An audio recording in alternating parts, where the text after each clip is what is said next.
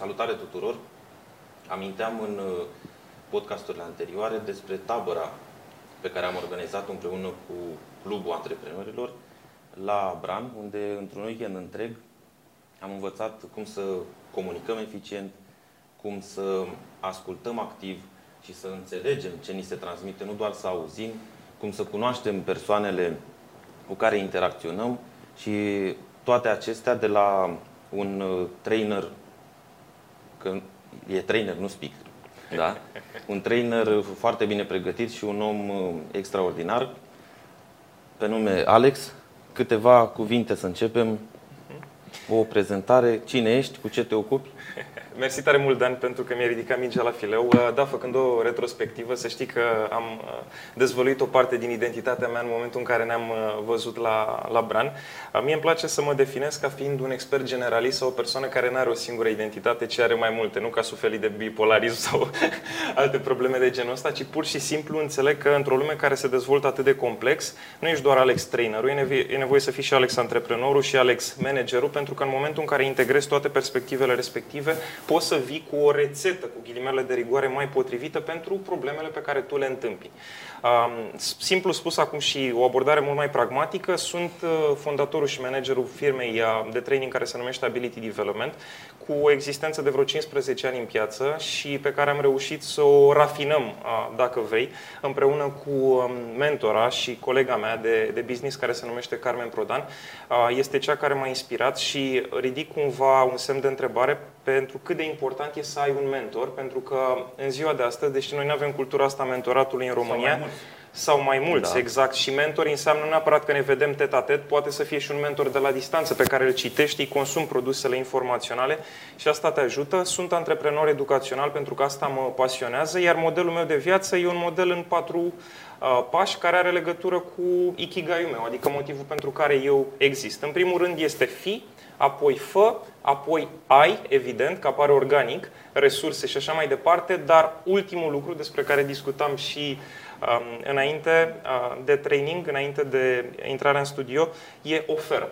Pentru că dacă nu reușești să oferi, să transmiți mai departe ceea ce știi, mi se pare că abordarea ta despre viață e destul de fadă. Fie că transferi informațiile într-o manieră formală, non-formală sau informală. Deci, rezumând, sunt o persoană pluriperspectivistă care îi place să cunoască oameni și nu doar să aibă cunoștințe teoretice, ci să le testeze până găsește mixul perfect care se potrivește pentru problema sau businessul pe care îl dezvoltă. Tocmai de asta în deschidere, ă, deși inițial mi-a venit să spun speaker, uh-huh. m-am, m-am oprit, m-am corectat și am zis trainer pentru că e o diferență. Da. Cel puțin așa o percep eu, nu știu. Da. Uh, speakerul pare mai mult pe partea de teorie. Adică citește, ok, e profesionist, nu înseamnă doar că vorbește din cărți, cum zic uh, mulți, dar trainerul sau mentorul, uite, vezi, mai bine, cred că asta ar defini.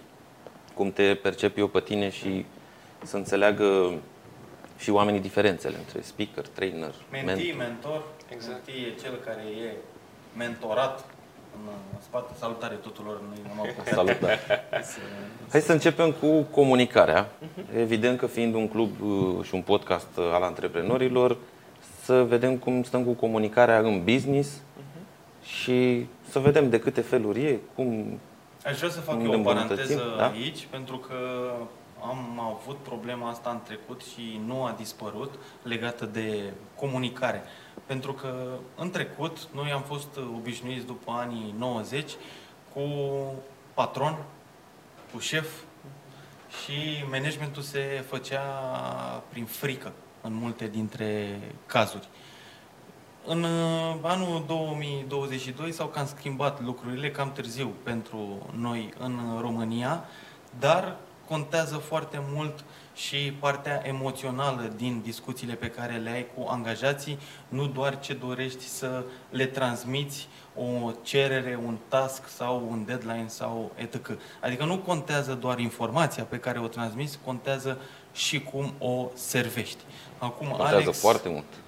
Alex, adică multe dintre problemele pe care le-am avut din trecut, poate că cele două entități își doreau același lucru, dar din cauza unei comunicări defectuoase, nu se ajungea la adică un consens. celebra expresie, vorbim împreună, dar ne înțelegem separat. Corect. Corect. Hai să vedem cum e cu comunicarea. Bun. Uh, un lucru care are legătură cu o distinție fundamentală pe care îmi place să o fac în momentul în care vorbim de comunicare e următoare. Toată lumea vorbește, dar foarte puțini oameni comunică. Mai exact 5% din populație sau cel mult în țările civilizate unde putem aplica principiul lui Pareto, aproximativ 20% din oameni riscul e să ai iluzia că tu comunici atunci când vorbești. Pentru că comunicarea presupune intenționalitate. Înseamnă că tu foarte clar, exact cum este și abordarea din marketing sau abordarea din vânzări, știi foarte clar ce îți dorești să se întâmple după ce se termine interacțiunea noastră de aici. Inclusiv noi aici, din punct de vedere comunicațional, fiecare dintre noi, separat, dar și împreună, avem niște obiective pe care ne propunem să le atingem. Acum, ca să înțelegem mai bine ce e comunicarea, eu vă propun să începem cu o tehnică de psihologie inversă să ne planificăm eșecul, mai exact, într-o companie. Și sunt studii făcute de către cei de la HBR, Harvard Business Review, care arată că în top 10 probleme pentru care fami- familiile, nu neapărat, deși putem să mergem și în zona asta, companiile eșuează, sunt problemele de comunicare. 85% dintre manageri, dar și angajați, conștientizează că dacă ar fi un bonding mai bun pe canalul de comunicare între ei, ar putea să obțină mai mult cu resurse mai puține. Și în același timp e demonstrat că poți să-ți crești performanța, fie că ești un IMM, fie că ești o mega corporație, cu 25% și să creezi o echipă mai omogenă, chiar dacă oamenii provin din medii diferite, prin simplu fapt că tu stimulezi comunicarea. Acum, se vorbește foarte mult despre comunicare și poate să exact. uh, sune așa ca fiind, ca fiind un, un termen foarte uh, abstract. Um, nu, neapărat că, nu cred, scuze că te uh-huh. întrerup, nu cred că e abstract, mai degrabă nu e înțeles foarte clar ce înseamnă să aplici corect uh-huh. o comunicare uh-huh. în, în business. Da. Că toată lumea știe ce e, înseamnă ca și definiție, să comunici. Dar să comunici inteligent e cumva diferit.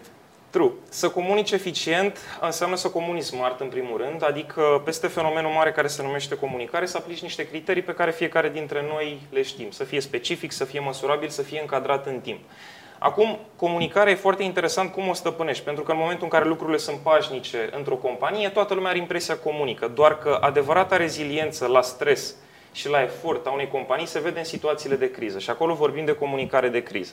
Se spune că e de preferat atunci să ai o abordare, să-i spunem, mai autoritară în literatura de specialitate, pentru că reușești să mobilizezi mai bine oamenii în jurul tău ca lider. Doar că mă îndoiesc de lucrul ăsta, pentru că tipologiile umane sunt foarte diferite și ceea ce funcționează pentru Dan ca trigger Uh, din punct de vedere comunicațional și motivațional, s-ar putea să fie diametral opus și nefuncțional um, pentru tine. Așa că, simplu spus, ce aș face? Aș avea grijă de igiena comunicării interne. Prin asta aș încerca să creez un sistem automatizat în care să știu care sunt ferestrele în care eu pot să comunic cu managerul meu direct, pentru că sunt niște timpi foarte importanți pe care e nevoie să-i respecti, cum aș putea să comunic pe orizontală cu colegii mei da, din companie sau cum pot să comunic cu ei inclusiv în mediul online și în același timp m-aș focusa pe comunicarea verticală, celebra comunicare ierarhică despre care se vorbește atât de mult. Și în felul ăsta securizăm comunicarea internă.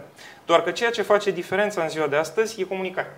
Comunicarea externă, mai exact comunicarea cu furnizorii tăi, cu partenerii de business, cu investitorii. Pentru că mare parte din imaginea ta de brand ca și companie este de fapt bazată pe percepția pe care ei o au din exterior. Și aici cumva arunc la fileu și două distinții importante, faptul că noi lucrăm cu clienții interni, care sunt angajații noștri, dar și cu clienții externi, să le spunem toate categoriile. Sunt două categorii total diferite și le, ar trebui da. să le tratăm diferit. Exact. Sunt... Dar ce te faci când comunicăm extern cu partenerii noștri sau colaboratori și de cele mai multe ori aceste tipuri de comunicare sunt înscris, de fapt. Uh-huh, uh-huh. Cum transmit? Pentru că eu mă păcălesc de foarte multe ori și cred că toți avem treaba asta. Când primesc un mesaj, într-o discuție, nu știu, ai zis-o cu răutate, ai zis-o cu vreo intenție, mi se pare așa și s-ar putea să interpretez da, greșit. WhatsApp-ul e periculos. Da, și, le, și eu le spun și colegilor mei, da. de multe ori când, uh, după ce am scris, stau mai puțin și fac remarca tot în scris, vezi că n-am zis cu răutate. Și eu, Pentru e foarte că important. Star, adică mi se, da. inclusiv mie mi se pare dubios. dubios. Și okay. atunci cum facem cu scris?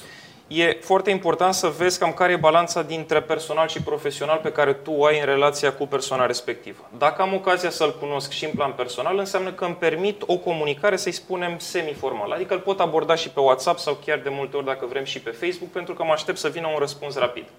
Dar dacă e un actor instituțional, dacă e managerul unei companii, să spunem, cu care am stabilit un parteneriat de curând, eu încurajez canalele clasice, chiar dacă de multe ori sunt enervante, pentru că să trimiți un mail la office.arond.com da pare așa că joci și squash cu pur și simplu sau joci ping-pong și dai tot timpul într-un perete. Dar e primul lucru pe care îl pot face. Dacă într-adevăr am niște mici ezitări, de ordine emoțional să spunem, că poate mesajul meu nu a fost interpretat așa cum mi-aș fi dorit eu, pentru că cel care transmite mesajul are responsabilitate de cum e perceput, dar e nevoie să-l cunoască pe celălalt. Ce pot să fac e foarte simplu, ceea ce a spus și Dan anterior, fără niciun fel de ezitare, pune mâna pe telefon, rupe ciclul ăsta al percepțiilor, la ce s-a gândit el, pentru da, că o să da. ne ardă pur și simplu creierul și uh, colectezi o informație care te face dintr-o dată să-ți eliberezi mintea de acele gânduri care te consumă inutil. E foarte și pe simplu. Tine, și pe Absolut. tine și pe cel care exact. a primit mesajul. Și uh, eu o să vreau să testez o tehnică în, următorul, în următoarea nișă de business pe care o să o încep, și anume 15 minute discuție da. uh, telefon clar, dar aș vrea, acum nu știu și ei cum vor, dacă vor accepta, uh, video. Da. Aș vrea 15 minute. Nu contează că nu... Un fel de demo. Da, un, da, nu contează neapărat. Uh, tu poate ai vrut doar niște informații. Nu înseamnă neapărat că trebuie să semnăm sau ceva. Absolut. Nu. Dar să, să scăpăm de treaba aia. Uh, faci o ofertă, intri pe site, îți calculezi acolo, ok, te las asta pentru că vrei tu să ai și tu libertatea să spui bife pe acolo, te las, dar la final o să se deschidă așa un un calendar în care să-ți programezi un 15 minute, vreau să ne vedem sau să ne auzim. Să nu fie obligatoriu.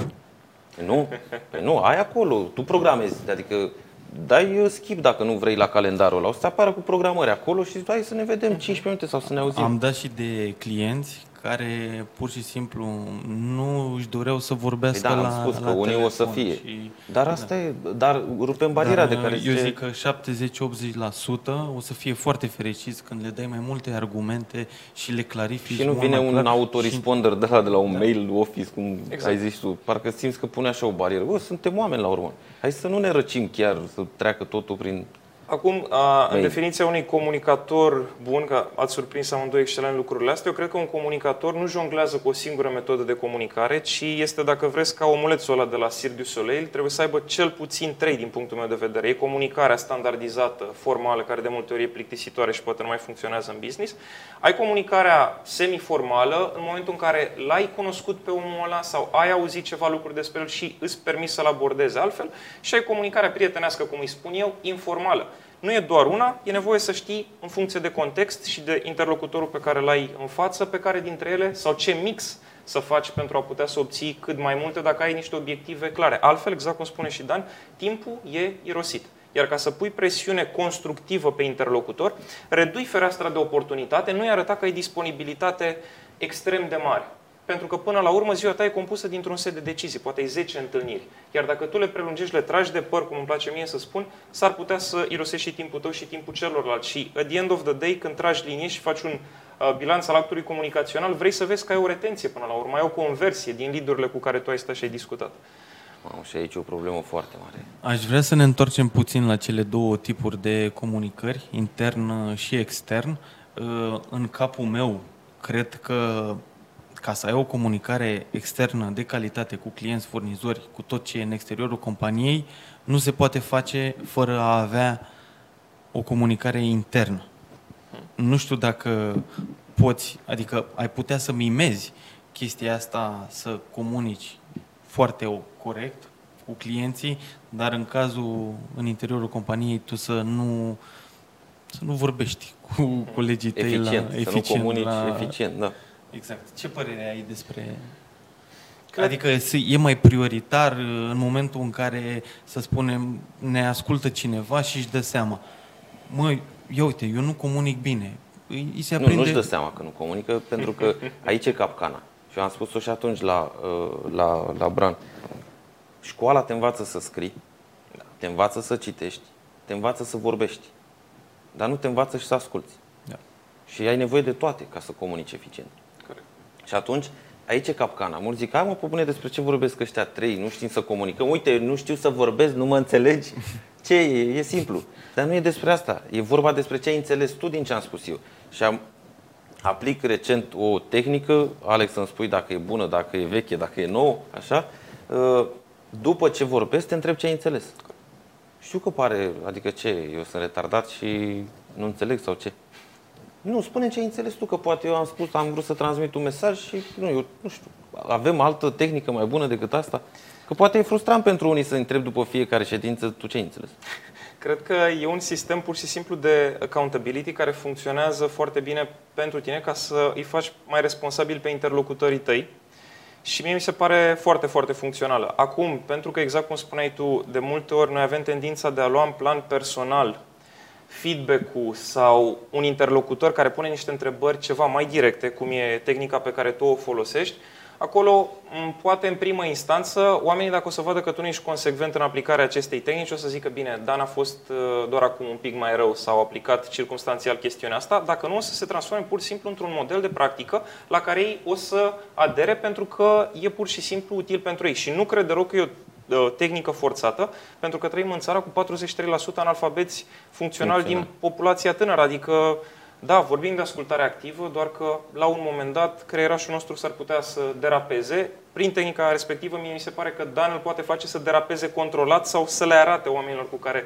lucrează că e nevoie să aibă stare de prezență.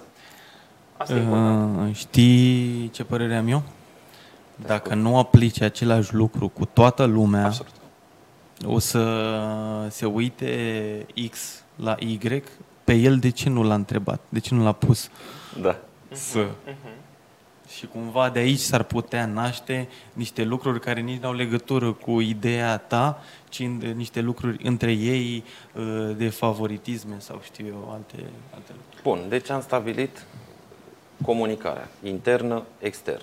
Da? Tot nu mi s-a răspuns. Ah. Poți să faci o comunicare externă fără cea internă? Absolut nu.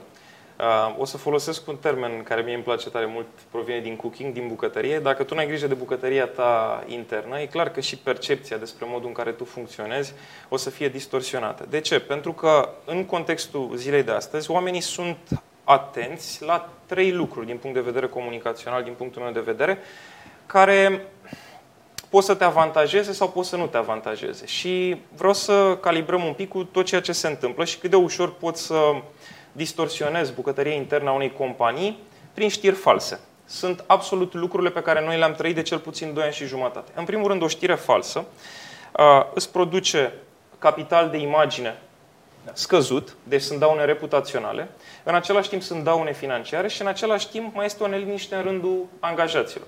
Deci dacă tu nu te preocupi de relația cu mediul extern, e clar că nici bucătăria ta internă nu o să funcționeze bine. Acum, ca să funcționeze bine bucătăria asta, E nevoie ca omul de la HR, în primul rând, și cred că o să ajungem către unul din subiectele pe care știu că o să anticipez că o să le discutăm, dacă omul de la HR nu-și face treaba bine și nu aduce oamenii potriviți acolo, oricât de mult ai strădui tu, s-ar putea ca după ce bagi tone de traininguri în angajații respectivi, ei să nu înțeleagă, să nu fie capabili să vină cu aportul lor pentru a putea să optimizeze sistemul. Pentru că sisteme de cum să comunici mai bine în 5 pași, sau sistemul Răzvan Căzănescu de management, sau alte sisteme comunicaționale, de cele mai multe ori sunt preluate. Ideea e că eu am nevoie să știu care e culoarea locală, astfel încât să văd cum funcționează Dan, Dimi, eu, cum funcționăm noi în tandem, pentru că sunt niște mici particularități. Și ceea ce am văzut aici, uh, și cu asta închei pe comunicare internă, ca să ai o comunicare internă bună, e important să ai două instrumente. Unul, de fapt, e o valoare, se numește transparența, iar cel de-al doilea este feedback-ul.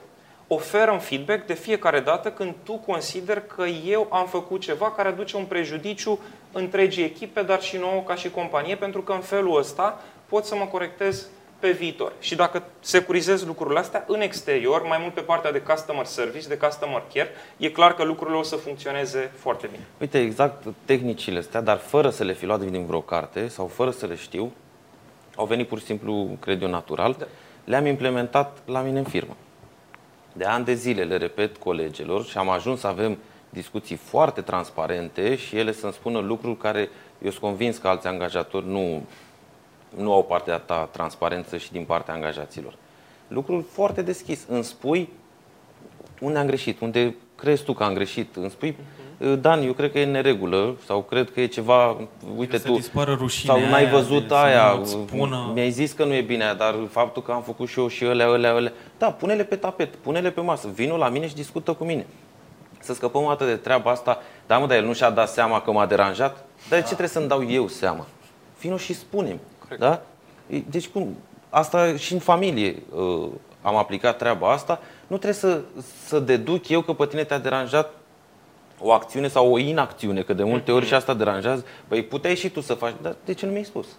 Că poate făceam. Da. E, așa e și în business. Tot, vorbim tot de comunicare internă, da? Și asta am făcut-o și e foarte, e foarte bună.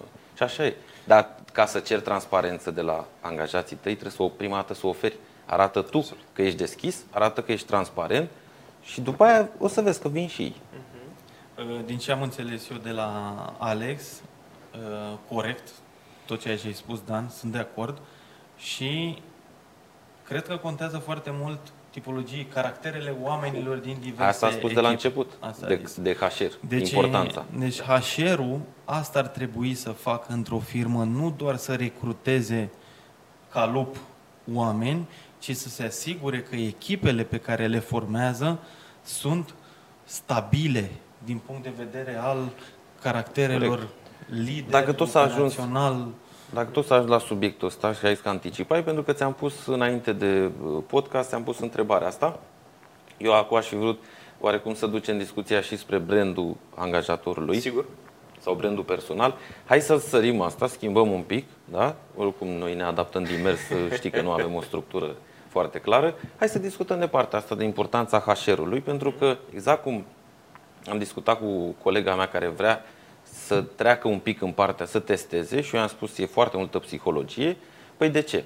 Păi pentru că trebuie să găsești persoana potrivită, ceea ce foarte multe firme astăzi nu fac, pur și simplu ce am nevoie? Am nevoie de un contabil. Anunț, angajez contabil sau ne mărim echipa, aia e cea mai tare, ne mărim echipa, CV. Uh-huh. Mhm. Și te uiți la experiențe, te uiți la nu știu ce, îi faci tu, în fine, fiecare are un proces în care sortează aceste CV-uri, îi chem la interviu, și zici, bă, am găsit un, uite, eu uite câtă experiență are. Și am făcut de enorm greșeala asta. De foarte multe ori am făcut. făcut. Și eu încerc acum invers. Sau noi încercăm, pentru că suntem în proces de recrutare și acum, hai să ne uităm un pic după persoană. Căutăm cum e ea ca persoană. Nu mă interesează experiența ta. De ce? Pentru că tu și dacă ai foarte multă experiență, dar ești un om toxic, poți să-mi distrugi echipa.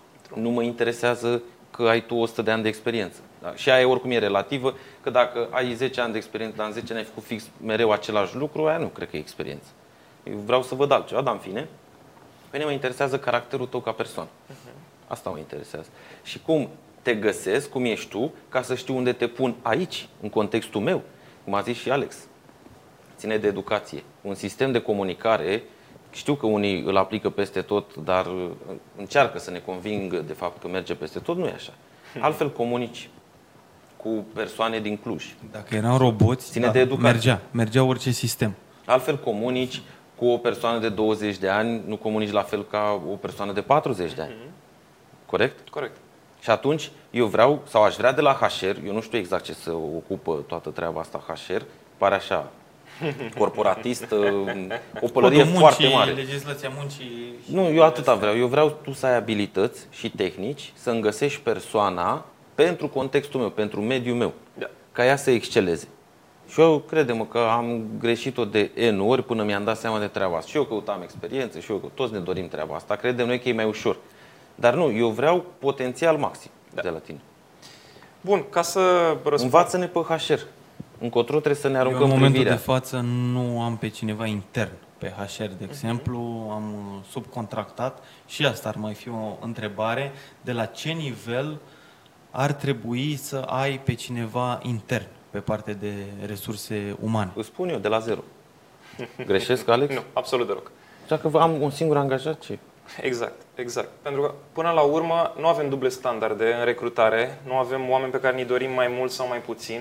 Până la urmă, e o investiție foarte mare de resurse și de energie pe care tu o faci ca să angajezi un om. Revenind, cred că e foarte important să fim conștienți că HR-ul reprezintă un filtru între lumea externă, între piață, da? ca să vorbim foarte specific, și compania ta. Acum, dacă mergem pe atitudinea asta că nu sunt importante skillurile, pe logica că nu sunt importante skillurile, ci e importantă atitudinea sau cum ești tu ca persoană. Sau mixul. Sau mixul, da. Uh, mie mi se pare că e o abordare foarte echilibrată și care poate să dea rezultate. Doar că tu ai nevoie să știi de la început cam cum arată omul respectiv. Și pentru asta, dincolo de faptul că el e din Cluj sau că e din Oltenia sau din altă parte, te interesează să aplici o serie de teste psihometrice. Și aici, dacă vă amintiți, inclusiv când uh, am fost în, în tabără, ne-am jucat cu lucrul ăsta și am văzut că există câteva tipologii de oameni. Pe tine te interesează să ai omul potrivit la locul potrivit. Și o să vă dau un exemplu care a fost nu dezvoltat de către mine, de niște oameni mai inteligenți decât mine, uh, mai exact sistemul PCM, Process Communication Model se numește el. Uh, Taibbi Color se află în spatele acestui sistem și el se preocupa de o recrutare, dar foarte specifică. Mai exact, recruta la începutul anilor 70 pentru NASA astronauții care urmau să meargă în spațiu, 8-10 oameni care trebuia să stea acolo vreun an sau chiar 2 de zile. Și joc o asta, cum îmi place mie să spun. De cele mai multe ori noi avem impresia că avem mai mult spațiu de manevră în cadrul unei companii, dar de fapt nu avem, că omul ăla care e toxic poate să dea 10 persoane peste cap. Și ce a făcut? El a creat categoriile mari de persoane, exact cum sunt și arhetipurile despre care vorbește Jung, doar că tu nu trebuie să te convingi de omul de care ai nevoie la finalul procesului de recrutare, tu trebuie să știi foarte clar că tu ai nevoie în echipa ta de un examinator. Sau că tu ai nevoie în echipa ta de un om care să aibă tipologie de prieten, să spunem, pentru că el poate să preia o parte din stresul pe care ceilalți nu pot să-l mai ducă. Sau că ai nevoie de un self-leader, să-i spunem sau că ai nevoie de o persoană care e influentă. Dacă tu nu știi clar lucrul ăsta de la început, adică nu pornești cu finalul în minte, mi se pare că investești bani degeaba în procesul de recrutare. Deci, HR-ul e filtru, dar are nevoie de o baterie de teste psihometrice și de strategii foarte uh, complexe. Acum, ceea ce am observat în ultima perioadă e că două categorii sociale au devenit din ce în ce mai sofisticate. Oamenii care vin la cursuri și angajații. Cred că ne-am dat seama de lucrul ăsta. Și clienții, să nu uităm. Mai da. venim cu o a treia. Acum, de ce se întâmplă lucrul ăsta? Pentru că în perioadele de tranziție, cum sunt cele de acum, se vorbește de celebra mare demisională. În ultimii ani de zile, în America, peste 22 de oameni, deci dacă e să vorbim de turnover rate, pe tot ce înseamnă HR, s-au plimbat așa, exact cum face generația Peter Pan, au stat 3 luni în, uh, angajați la da, nu le-a mai plăcut, s-au dis la Dimi, după au venit la mine. În România, procesul ăsta a fost de multe ori mai mic, mai exact 500.000 de oameni anul trecut. Dar totuși, pentru o populație activă de 10 milioane de oameni, deci în piața muncii, oameni cuprinși între 18 și 50 de ani... Nu din 10 scoate 5, că sunt bugetari și sunt alte condiții True. care nu sunt... Corect. Uh, True. Da, True. 5 milioane.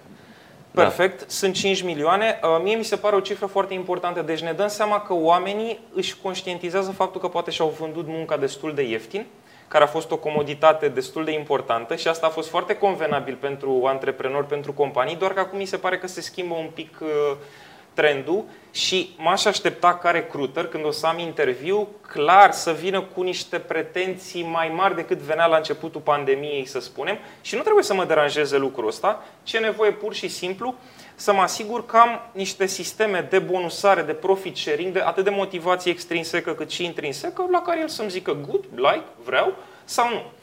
Dacă ești um, un comunicator abil și un psiholog abil, îți dai seama de omul pe care tu l-ai în față dacă mimează atitudinea de profesionist sau dacă e pur și simplu un impostor sau suferă de Dunning-Kruger, adică promite mai mult decât poate el să ofere. Cum faci lucrul ăsta?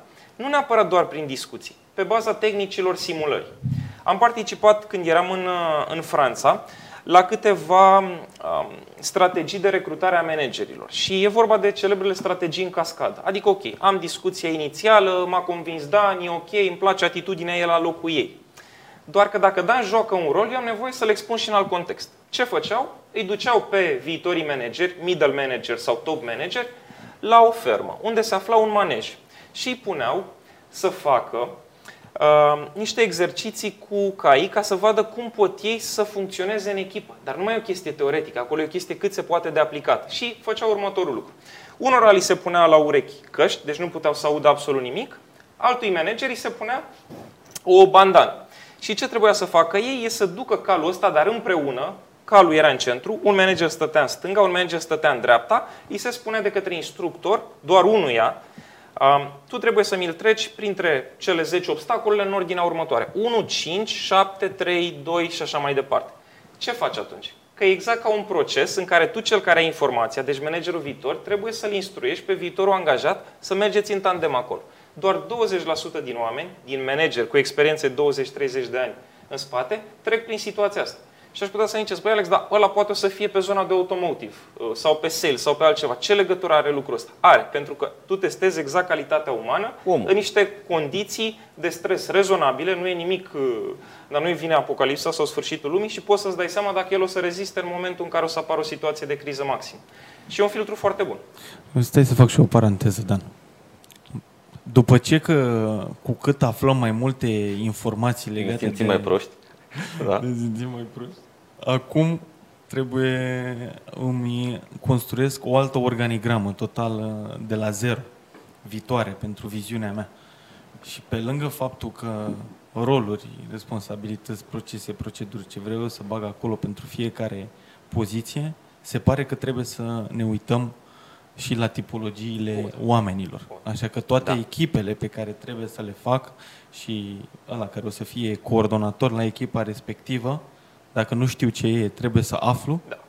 Și da. pentru persoanele care îmi vin, cum zicea și Alex, recrutarea trebuie să fie on spot, da. adică nu caut o poziție, ci caut un examinator sau un lider sau... Uh, da, haideți să vă spun la ce am reținut din ce a zis uh, Alex, cu ce mă confrunt eu acum. Noi suntem în proces de recrutare, vrem un asistent manager. Dar pentru prima dată, fetele, colegele mele au preluat inițiativa.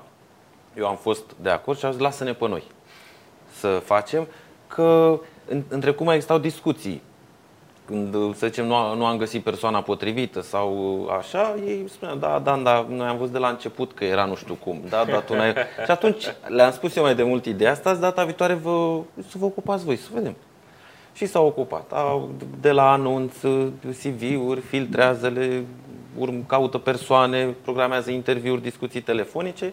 Când am venit acum din concediu, erau, aulu, nu pot să cred, nu pot să cred să vezi ce pretenții, ce, ce ai tu mai devreme, ce pretenții au la 21-22 de ani și nu știu nimic. Că exact cum ai zis tu, nu trebuie să te deranjeze că au pretenții. Exact. Și nu mă deranjează nici pe mine. Pe ele le-a deranjat. De ce? Pentru că tu nu știi să faci nimic și pui din start, adică la 21-22 de ani, eu fără 3000 net uh, nu, nu mă angajez. Ceea ce cred eu că e greșit. De ce? Cred tu să mă contrazici dacă dacă greșesc, dar eu spun cum am aplicat eu și cum aplic și în ziua de azi. Eu cum am angajat, eu m-aș fi dus și pe gratis. Ok. Chiar m-a întrebat, sub o formă de glumă, și ce salariu vrei? Și zic, cât vreți dumneavoastră. Păi, da. păi normal, mi-a zis, că ar trebui tu să mă plătești pe mine că te las să înveți aici. și are foarte mare dreptate. și și acum, dacă uh, apare o provocare nouă, noi prima dată o facem chiar și gratis. Da. După ce știu să o fac, mă simt stăpân, am informația și cer bani. Dar prima dată vreau gratis, doar ca să învăț. Ei de ce nu pun problema așa?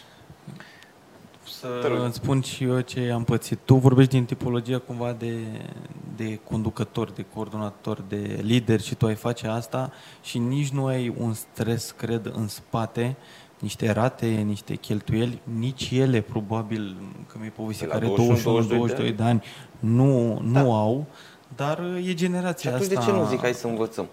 Așa e generația, generația Z. Z. Am văzut acum cei născuți după 1995. Da. Cumva uh, e în aer chestia asta că angajații sunt foarte importanți în momentul ăsta. Absolut. E căutare foarte mare și a ajuns în toate cercurile. Da, da, se schimbă contextul, exact ce zicea și Alex. se schimbă contextul a, și o se, să... se întoarce și uh, o să vrei mai puțini angajați de calitate. Da. De ce? Pentru că Uh, și noi ca angajatori am făcut greșeala și anume.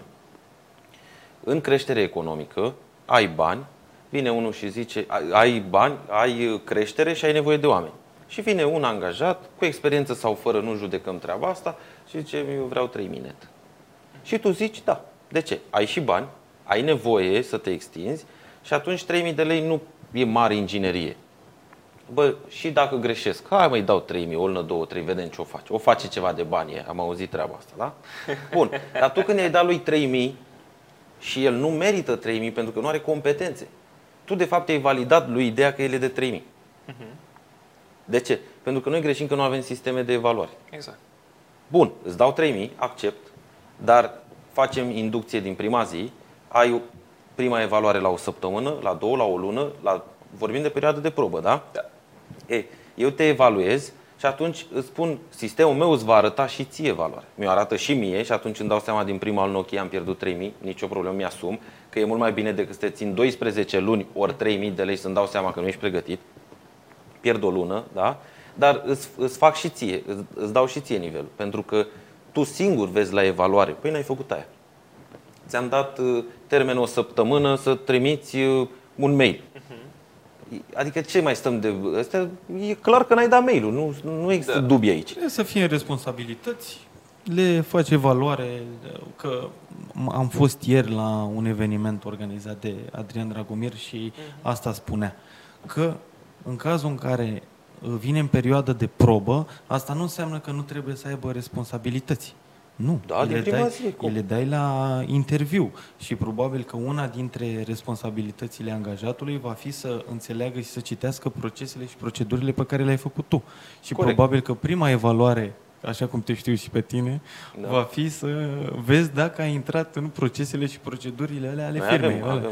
Ăla e primul, primul pas, cred că. Deci, revenind uh, la subiectul HR, trebuie să-mi găsești omul potrivit, pentru locul potrivit, pentru cultura mea, pentru cum e la mine în companie. Iar asta ține mai mult de psihologie, zic eu, sau nu știu, de tehnici, de... Noi, eu am aplicat din ABC-ul personalității de persolog, ți-am spus uh-huh. și atunci în pauză, în discuțiile libere, uh, cele patru tipuri de personalități în mare, că din astea patru apar cele al lui Myers-Briggs 16 uh, care sunt, da? da. E, dar e bine și aș recomanda-o pentru cei care ne urmăresc. E pe înțelesul, zici că e carte de copii. Aia și poate e bine că ai făcut patru mari categorii. După ce o citești pe aia și îți place, treci la next level. Dar eu mi-am dat seama, prima problemă pe care am avut-o, eu sunt dominant, așa e traducerea din engleză, nu e neapărat uh, termenul bun din română, și aveam un, o colegă tot dominant. Și ce facem noi ca Noi inițiem, stăm foarte bine pe inițiat proiecte, avem energie, gândim și ziceam, uite, pentru mâine vreau să-mi faci uh, raportul X. Veneam a doua zi, dăm și mie raportul. Păi nu l-am făcut. Păi de ce? Păi am făcut altceva. Ia uite ce am făcut. și uite, nu trebuie aia. Și atunci mi-am dat seama că nu e loc în echipa mea din doi de doi dominatori. Și atunci, cum ai spus și tu, am căutat după aia un influent am căutat un stabil, am căutat un conștiincios, am încercat să fac echipa de așa natură încât să ne înțelegem. Eu, nu știu, poate duc mai mult stres, colegele mele duc mai puțin. Dacă știu treaba asta, știu și cum să comunic. De exemplu, la stabil conștiincios, dar nu intrăm în detalii, le place foarte mult să fie apreciată munca. Și atunci, fă bine să o apreciezi. Chiar dacă eu sunt mai direct și mie îmi place să dau lucrurile la o parte, așa știi, ca foile unei cepe, și să văd direct miez. Nu, hai să dă mai încet la o parte, că uite, pentru omul ăla contează și a muncit. Da. Și atât. Nu e vorba, nu e. Trebuie doar să înțelegi, cum am spus și în deschide, să înțelegem, să o cunoaștem și să o înțelegem da. ca să comunicăm. Deci cam asta e partea cu HR-ul. Dar și HR, și comunicarea internă și externă de care am vorbit la început, influențează brandul de angajator la care vreau să ne întoarcem. Aș, da, ne întoarcem. Dacă mai ai ceva de spus, Alex, legat de zona asta de... Da. Că te-am întrerupt eu la un moment dat și am zis să, să revin. Vezi, vezi cum am dat eu la o parte, să trecem... Da, e simplu. da sunt foarte interesante argumentele pe care le-a adus Dan în discuție. Eu cred că, dacă ne uităm un pic la context, sunt două trenduri mari pe care, dacă ne dăm ceața așa de pe, de pe minte, o să reușim să le vedem. În primul rând, se face o discriminare în piața muncii între ceea ce înseamnă funcții de conducere și funcții de execuție. Dan, dacă avea o funcție de execuție, și nu era asocierea asta de termen asistent manager care aparent ție ca viitor om care vii la interviu îți dă un leverage mai mare în negociere să ceri și mai mulți bănuți și poate un loc uh, la fereastră să fie mai luminat sau mai știu eu cum. Uh, deci dacă n-ar exista trendul ăsta, nu s-ar întâmpla. Un al doilea trend e următorul. Există o discriminare între oamenii care lucrează în producție și oamenii care lucrează în servicii. Oamenii care lucrează în servicii, deși mulți dintre ei poate au făcut facultăți de științe sociale, de științe umaniste și așa mai departe, adică cerebrele soft skills, să le spunem, uh, au tendința să ceară un pic mai mult, sau cel puțin așa au fost validați ei în piață. pentru că aparent, dacă vă uitați la modul în care sunt cosmetizate funcțiile pe LinkedIn și cred că fiecare dintre noi am făcut o călătorie pe LinkedIn acolo, exact cum spune Dan, chiar dacă are 21 de ani, abia terminat facultatea, vezi o grămadă de funcții acolo de care n-ai auzit, nu știi cum să le pronunți. Deci e vorba și de brandul de angajat, cumva, în care ei reușesc să investească, dar dacă descoși un pic lucrurile respective, îți dai seama. Deci tendința e clar că pe servicii se cere by default mai mult. Pe producție, prin simplu fapt că oamenii respectivi lucrez foarte mult cu ei, cu Renault, cu Daimler, dar și ei nu au egourile atât de flamboiate, nu sunt atât de narcisici, ei își cunosc valoarea muncii, raportul calitate-preț și pot să vină cu o comoditate care e munca lor și să se înțeleagă mai ușor cu, cu Dan. Deci cumva cred că lucrurile trebuie puse în context. Pe lângă asta știu că frige tare tare și în momentul în care vrei să scalezi afacerea, îți dorești tare mult să vină omul ăla exact atunci când ai tu nevoie, doar că e și timingul și tempoul ăsta care s-ar putea să te facă să investești mai mult în procesul de recrutare. Dar să presupunem că Dan trece de faza respectivă, ceea ce îi doresc atât lui cât și omului de HR cu care o să lucreze, indiferent dacă o să aibă un om intern sau o să externalizeze serviciu, ar fi să aibă mare, mare grijă de omul pe care l-a angajat. Pentru că se cheltuie de 5 ori mai mulți bani când vrei să angajezi o nouă persoană decât dacă ai fi atent să îl ții acolo. Fetele mi-au pus o întrebare. Și azi, dar de ce? Am avut, deci am avut o bază de date, cred că cel puțin 60 de CV-uri oh. au fost. Cel puțin 60. Mm-hmm. Din 60 de CV-uri, de-abia, de-abia am ales 10. Ele au ales. Din alea 10 au zis, păi zic, da, de ce doar 10 din restul? Pentru că baza aia de date conținea oarecum ceva ce, niște filtre și de ce doar atât? Și a zis, păi vrei să cauți pe rețelele sociale? Că s-ar putea să-ți schimbi caienul, dacă vrei. Adică, păi nu mai dezbrăcate, nu mai... Și am zis, cum? Adică asta e ce vine din urmă? Și a zis, păi da. Și mi-au pus întrebarea, cum găsim? Că noi suntem conștiente că în piață sunt oameni de calitate. Sunt și oameni buni, că sunt mai puțin decât ce am filtrat noi aici, da. Dar cum îi găsim? Și atunci am zis, brandul de angajator. Exact. Acolo, aici este responsabilitatea mea. Da. Voi v-ați făcut bine treaba, sunt convins, nici nu trebuie să mă uit peste filtrele voastre. Deci au făcut liste, au vorbit, au discutat. Sunt fel convins că voi v-ați făcut bine. Treaba eu trebuie. Și revin la brandul de angajator. Da. Eu știu că la, la noi clar este un mediu fertil. Și colegele mele au dovedit treaba asta sau cum spun eu, degeaba ești tu o sămânță bună de stejar, da? să ajungi falnic, dacă te-am pus pe asfalt, nu o să crești. Eu trebuie să mă îngrijesc că eu fac solul fertil pentru tine, tu ești sămânța, asta e materialul tău genetic, cum te-a format pe tine familia dau și școala. Apă, îți dau tot ce și să-ți dau apă, atât. Asta e, apă. Ei, eu, știu că am, eu știu că am solul fertil, știu sigur treaba asta. Dar și știu că sunt și semințe bune, cu material genetic bun dar cum le găsesc. Și atunci am zis, facem ceea ce amân eu de un an, doi, acele cursuri, acea ieșire în public, da.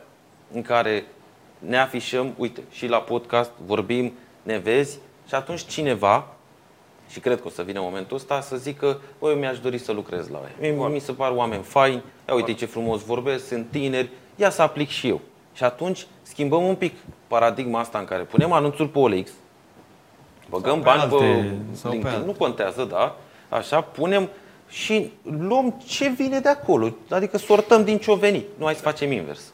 Hai să, uh, să, să ieșim noi, să fim transparenți, am vorbit mai devreme, da? Trebuie să fii transparent.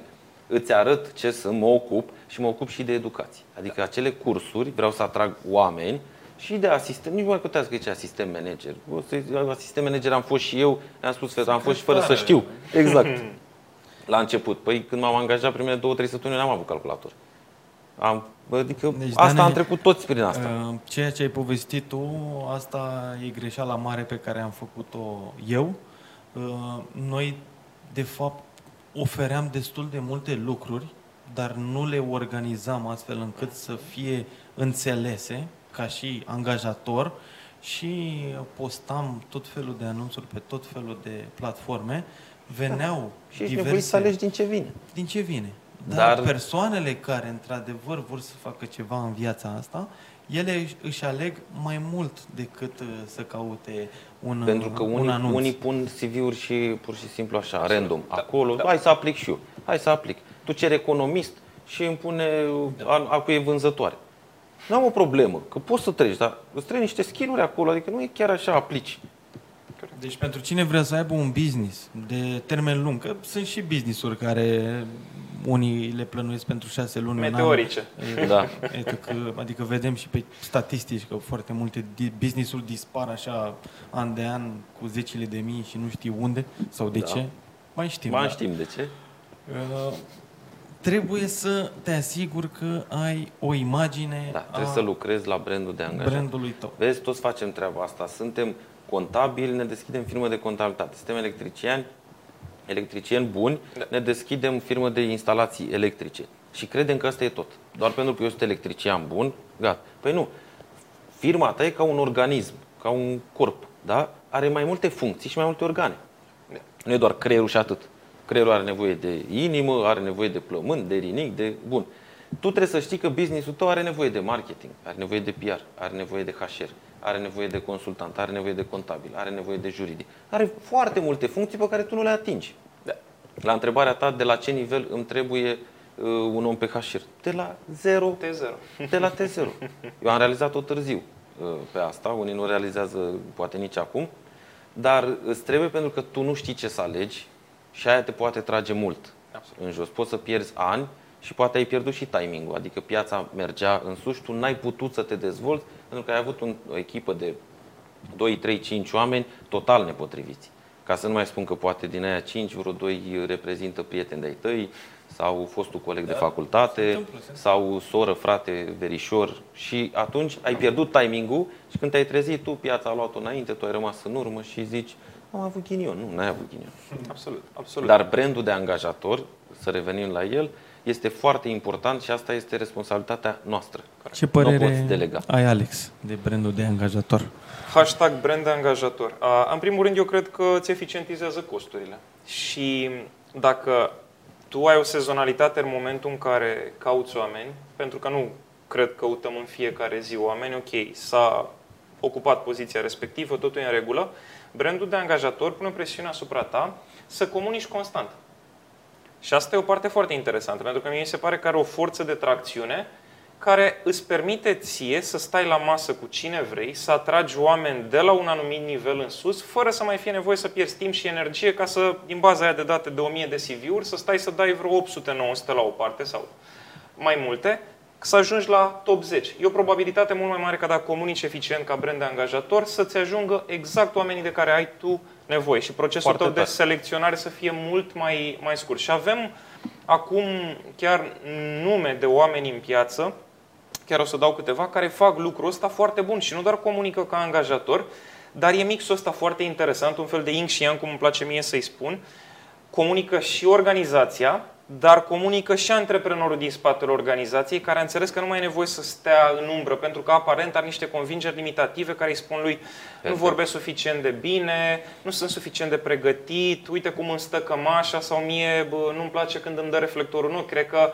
ok, în business uh, nu mai ai logica de angajat, trebuie să faci și niște lucruri care nu sunt neapărat cele mai populare în primă instanță, dar devine un stil de viață și nu o să ți se mai pară atât de enervant. Super. Și ziceam că dau câteva, câteva nume, îl avem din apropiere pe Ilie Pană, despre care știm că mixează foarte bine lucrul ăsta cu cele două business-uri uh, ale lui, informează oamenii ceea ce, cu ceea ce face inclusiv în plan personal ca antreprenor, dar și ce face organizația lui sau firmele lui. O mai avem pe Ana Udriște, care e la fel un specialist, are newsletter-ul pe legale, cum se numește, și oferă sfaturi gratis și foarte interesante despre ceea ce înseamnă schimbări legislative în, în piața muncii și nu numai.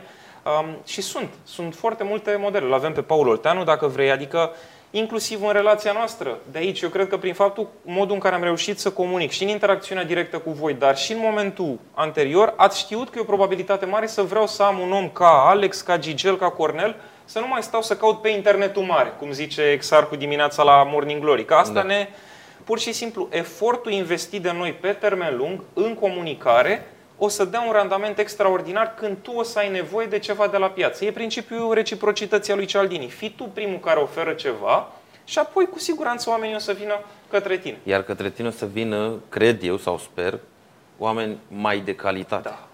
De ce? Pentru că tu oarecum ridici un pic, da. ești transparent, cum spuneai, și ai ridicat un pic standard. Da. Și atunci, știu că dau un exemplu urât, dar noi ne-am lovit de treaba asta. Dacă tu mă vezi pe mine cum comunic, că vorbesc corect gramatical, nu zic trimete, da? Că avem foarte multe probleme pe chestia asta, am trimis, n-ai ce ai făcut? Ei, și dacă tu vezi în videourile mele că eu vreau să vorbești corect gramatical, că eu vreau să fii educat și tu te simți că nu ești din zona aia, nu mai aplici. Exact. Deci filtrul îl faci tu, nu mai fac eu. Da. Cu costuri și cu oameni și cu timp. Și îl faci tu. Și în același timp, o persoană, a, așa poți să, să ajungi la persoane care poate nu le găsești pe OLX, poate nu le găsești pe OLTV. Uh-huh. Sunt persoane care sigur le-ai vrea, sigur ele ar crește foarte mult în organizația ta, dar nu vă întâlniți. De ce? Pentru că tu, cum dau eu exemplu și le spun colegilor mele, noi să zicem că suntem cei mai buni producători de roșii. Dar producem în curte și după ce le producem le scoatem la poartă. Cui le vindem? Bă, care trece pe la poartă. Dar dacă eu nu trec pe la tine pe la poartă, tu poate ai cele mai bune roșii și la prețul cel mai ok, cele mai sănătoase. Dar eu nu trec pe acolo. Și atunci nu ar fi cumva mai inteligent să iei tu roșiile, să te la piață și să strigi în gura mare am cele mai bune roșii? Exact. Da? E... Ești transparent, nu minți cu nimic, sunt cele mai bune roșii, sunt ce ai scos tu. Și atunci s-ar putea să mă întâlnești și să fiu pe viață clientul tău. Corect. Uh, Tinderul ăsta, dacă vreți, între angajator și angajat, se face pe baza unui proces foarte inteligent pe care l-a zis cineva de prin anii 50-60, că mediul devine mesajul. Adică locul în care tu te expui e grăitor cam ce fel de om îți dorești tu. Exact cum... Și aia atrage. Pentru că dacă tu mă forțezi pe mine să scriu alexandrumarin.ro înseamnă că eu sunt proactiv. Eu am auzit de tine, știu comunici bine, vreau să mă informez cam care sunt oportunitățile pe care tu le oferi. Dar dacă îmi dai impresia că tu ești unul dintre mulți alții, că nu te diferențiezi, că ai apărut și pe OLX, dar parcă te-am mai văzut. E exact ca atunci când stăm și facem research pentru a ne cumpăra o mașină second hand. E strict părerea mea. Că parcă te-am văzut expus în 10 părți. Nu prea îmi stârnești credibilitate și atunci, a, ok, îl trec și pe el acolo undeva la poziția 7 sau 10. Dacă aș vrea să fac o colaborare, de exemplu, în nișa de training cu Paul Olteanu, e clar că am nevoie de un anumit nivel de experiență, de anumite ore, de exemplu, și asta se întâmplă în fiecare industrie. Adică nu mă duc și la bordez așa doar pentru că sunt un tânăr efervescent, tupeist, scuzați-mi expresia, care vrea să facă de toate. Că asta e partea interesantă de care noi uh, ne lovim. Și asta, cu brandul ăsta, funcționează și pentru clienți. Absolut. Fix același lucru. Absolut. Sau aș furnizori, avea, partenerii. Aș avea o, în timp ce vorbeați, mi-a venit în cap recrutarea prin uh, videoclipuri. Ce părere ai? Pentru că, cum aș vedea eu, nu prezinți doar poziția respectivă, tu în, într-un videoclip poți să exprimi mai multe lucruri acolo. Poți să exprimi viziunea, poți să exprimi beneficiile mult mai clar și ar fi bine să pornești cu beneficiile lui prima oară Corect. înainte cât de tare ești tu și cât de... Iată, că, și ce părere ai despre asta? Ar ajuta cumva brandul de angajator trebuie să faci niște lucruri consecvent, repetitive și să fii vizibil. Uh-huh. Nu contează dacă faci recrutare sau nu faci.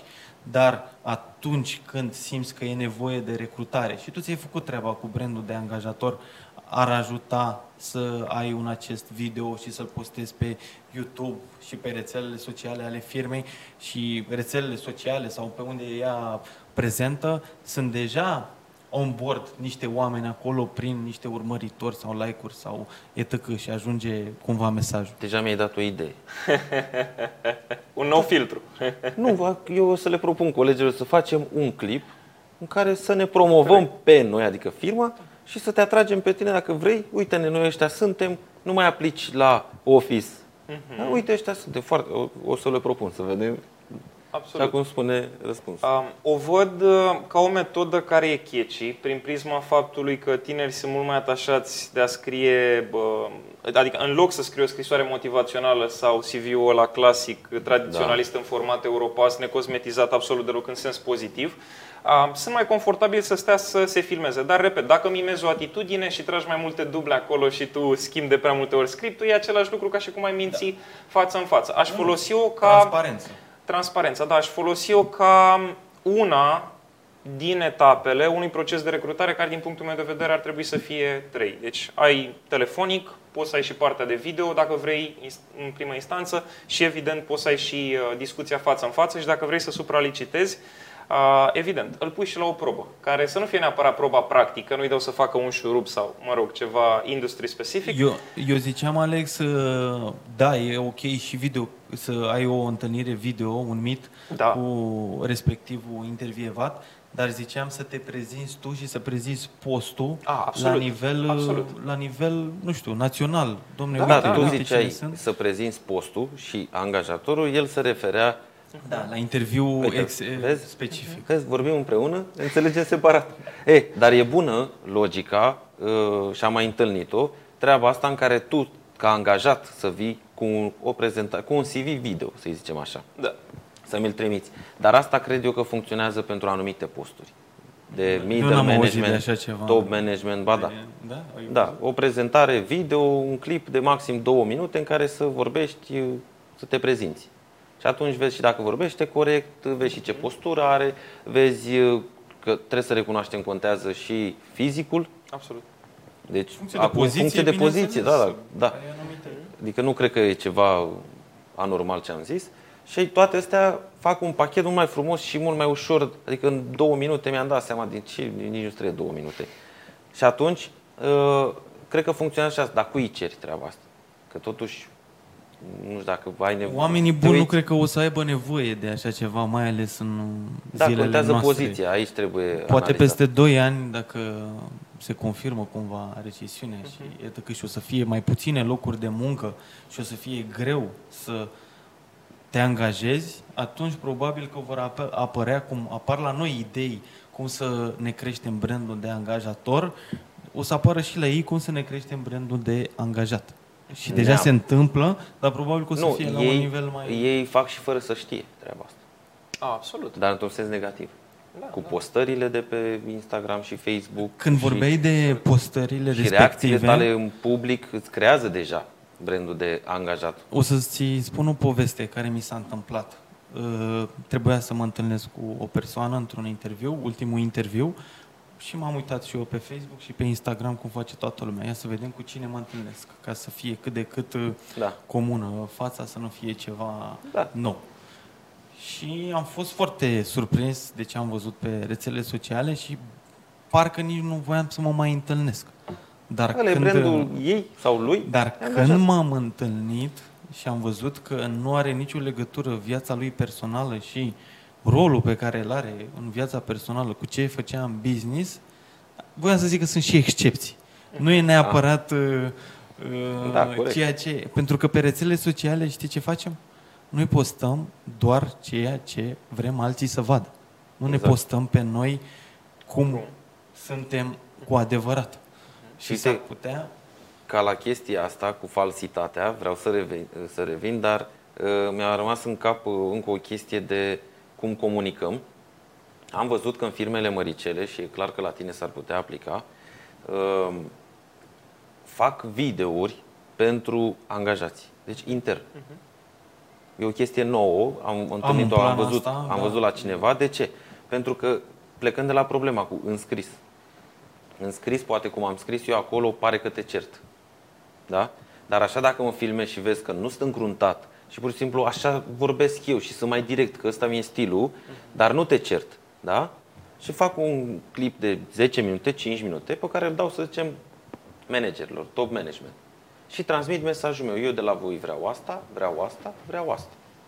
Tu mi-ai văzut și mimica, vezi că nu sunt supărat, vezi că nu sunt nervos, vreau asta. E, în scris nu vezi cum sunt eu. Și nu cumva vine și următoarea întrebare. Nu ar fi de recomandat să-i pui pe manageri să facă pentru echipele lor.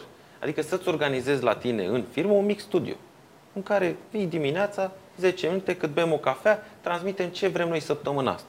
Avem o producție, în producție o să băgăm următoarele articole, vrem să scoatem, vrem să livrăm, asta cerem de la clienți, asta.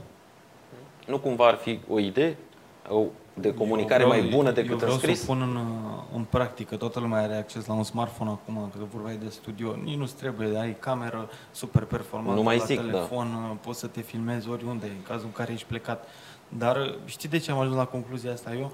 Pentru că repetam de foarte multe lucruri uh, repetam de, de foarte multe lucruri și am zis că nu vreau să le mai repet, asta în cazul trainingurilor și mai e o componentă. Când vrei să transmiți un mesaj, e greu să te întâlnești cu 30 de oameni și că poate vrei să le transmiți ceva mai personal. Exact. Și să te întâlnești cu fiecare durează. Dar dacă faci un video de o jumătate de oră și îl trimiți la fiecare în parte, e mult mai mult mai Și mai, mai transparent, mai, da. da. da. Hai să revenim la fake. Deci avem fake în business, avem fake la angajați. Toți facem treaba asta. Încercăm pe rețele de socializare, exact cum ai zis tu, să de multe ori să punem ceea ce nu prea e. Pentru că vrem actori. ca alții să Suntem actori. Da, facem treaba asta, da. Sau, sau încercăm să le înflorim puțin. Uh-huh. Da? Pentru că, na, stima de sine contează, avem mulți probleme asta. Dar hai să revenim la fake-ul ăsta. Și știu că îmi spuneai atunci la, la Bran că teza ta de doctorat este pe fake news-ul da. din business. Da. Și mi-a rămas o chestie în cap atunci și acum a venit momentul să o discutăm. Cum ai zis tu că poți să distrugi o companie măricică cu 100-200 de lei. Da. Cum uh, e treaba asta? Mai făcut curios. Sunt uh, foarte interesante studiile respective, în special uh, sunt realizate câteva pe industria de beauty. Pentru că acolo competiția e cea mai mare și efervescența cea mai mare. Prin simplu fapt că tu poți să creezi o pagină fake sau un site fake, să pui în spate, uh, pe baza inteligenței artificiale, machine learning, un bot sau chiar uh, o fabrică de boți care să răspândească exact cum face Sputnik, poate înțelege mai bine pe baza asta, uh, știri false, care să nu poată fi combătute atât de rapid de către tine ca și companie, pur și simplu, în timp real, pe măsură ce ele sunt um, degajate în piață, pentru că, de obicei, cei care vor să te decredibilizeze în piață și în general e competiția ta directă, dar care se erigează în lucrurile respective, încep la ore în care tu nu ești activ pe conturile de social media, de exemplu, să îți trimită tot felul de lucruri fake. S-a întâmplat cu Estée Lauder uh, de curând chestiunea respectivă, s-a întâmplat cu acțiunile de la Tesla, doar că tu ești mai expus la risc în momentul în care joci într-o piață mult mai mare și ți-ai luat mai multe angajamente față de investitori și față de acționarii din firma ta. Dacă ești o firmă care încă nu s-a listat la bursă, cam ăsta e criteriul pe care îl studiez eu. Poți să fii relativ relaxat. De ce? Pentru că poți, pe baza comunicării directe, să identifici firul roșu, să-ți dai seama uh, de unde a pornit chestiunea respectivă. Dar în momentul în care știi cota ta de piață depinde de percepția publică și de emoțiile pe care oamenii le au raportat la produsele tale, la acțiunile tale, atunci lucrurile sunt mai mari. Și uh, în nou ecosistem informațional, orice firmă și-a dat seama că dacă nu are departamente foarte strong de comunicare, dar mai degrabă comunicare defensivă, să-i spunem, că asta e, sau reactivă, că te aperi în ultimă instanță și să poți să decredibilizezi fake-urile foarte rapid, pur și simplu lucrul ăsta o să se reflecte în buzunarul tău. Un alt lucru, e foarte important să-ți alegi încă de când îți faci startup-ul sau când vrei să scalezi afacerea, mediile în care tu vrei să te expui. De exemplu, pentru unele afaceri eu consider că nu e relevant să se expună pe Facebook. Deși un canal de comunicare, o platformă de comunicare atât de confortabilă, cred că poți să-ți faci mai multe prejudicii de imagine. De ce? Pentru că tu poți să fii un antreprenor mișto, scuzați-mi limbajul informal, să ai un produs foarte fain, dar prin simplu fapt că această platformă, acest mediu, este populat de mulți troli, de oameni care abia așteaptă să-și descarce emoțiile negative pe primul lucru care le iese în față, eu consider că tu nu comunici acolo unde trebuie aș, preferi să, aș prefera să merg pe paid media, să plătesc, da? astfel încât să mă asigur că ajung exact la oamenii de care zicea Dan, adică să fac o microtargetare, să merg atât de granular, încât să fiu conștient că poate serviciile lui de contabilitate nu sunt uh, relevante pentru Neagigel, care abia și-a deschis uh, un PFA și zice eu pot să-mi țin contabilitatea singură. Pentru că de multe ori noi mergem pe bufetul ăsta suedez pe care ni-l asigură rețelele sociale, dar eu nu cred că trebuie să comunicăm neapărat acolo. Și ca să reiterez ceea ce ziceam la început, de sunt daune de imagine, neliniște în rândul angajaților, care în momentul în care aud, a, ai auzit că au apărut câteva articole despre firma lui Alex sau despre firma lui Dimi, oare mai vrem să lucrăm aici? Și cum se întâmplă lucrul ăsta? Prin atacuri directe la antreprenor, cel care da, apare pe primele pagini și ale site-ului. Mai, m-am mai auzit ce a făcut chestiunea respectivă. Și da, sunt daune uh, foarte, foarte mari pe care e nevoie să le combați. Deci comunicare foarte, foarte mult, atât ofensivă sau proactivă, ca să le arăți oamenilor ce faci, dar și defensivă în momentul în care tu vrei să treci din faza de, de startup. Ai zis la început, uh, s-a întâmplat recent cu o firmă de beauty, nu știu, Estée da, Lauder sau ce? Da. ce? Zine... Și Netflix a pățit aceleași lucruri uh-huh, cu pandemia. Zine un exemplu concret. Da, au fost uh, ultima dată când mă uitasem la trasabilitate uh, niște site-uri din Rusia sau din Asia uh, care publicaseră câteva articole despre faptul că anumiți clienți nu au avuseseră niște experiențe foarte plăcute în showroom-urile pe care le au de obicei din aeroporturi. Ceea ce nu s-a întâmplat de fapt, doar că viteza de reacție a celor de la Esteroder a fost foarte redusă, încât informația ajunsese deja virală pe absolut tot continentul și asta s-a reflectat inclusiv în scăderea cu 20% a prețului acțiunilor lor și s-a întâmplat lucrul ăsta înainte de înainte de pandemie, toamna lui 2019, cu acțiunile uh, Tesla. Încă nu știm cine se afla în spate, pentru că e foarte ușor să-ți faci acum un site, dar de fapt să treacă prin multe filtre să nu știi um, unde se află. Cum că um, sistemul de pilot automat al celor de la Tesla este varză și cred că ați văzut că odată la trei luni apare o chestiune de genul ăsta. Ei bine, în cadrul testelor, cum sunt și testele NCAP, da, de da. siguranță, cei de la Tesla au laboratoare în care, într-adevăr, intră cu niște mașinuțe în zi să vadă ce se întâmplă. Da. Și e, uh, ce s-a întâmplat, uh, apăruseră niște drone chiar la sediile din, uh, din Texas, ale celor de la Tesla, și captaseră imaginile respective și apăreau pe toate headline-urile ca și cum gata, pilotul automat e disfuncțional, nu vă mai luați mașini, aveți încredere, pentru că pune o presiune asupra ta, frica, despre care deci acolo n-a fost doar un vorbim. site nu, cu care nu, te costă nu, nu, 200 de lei să-l faci. Video. Exact, e cu drone, mult. cu... Da, era ceva concertat acolo. Exact. Deci aveți grijă pe ce vă trimiteți informația că s-ar putea să nu se întoarcă da.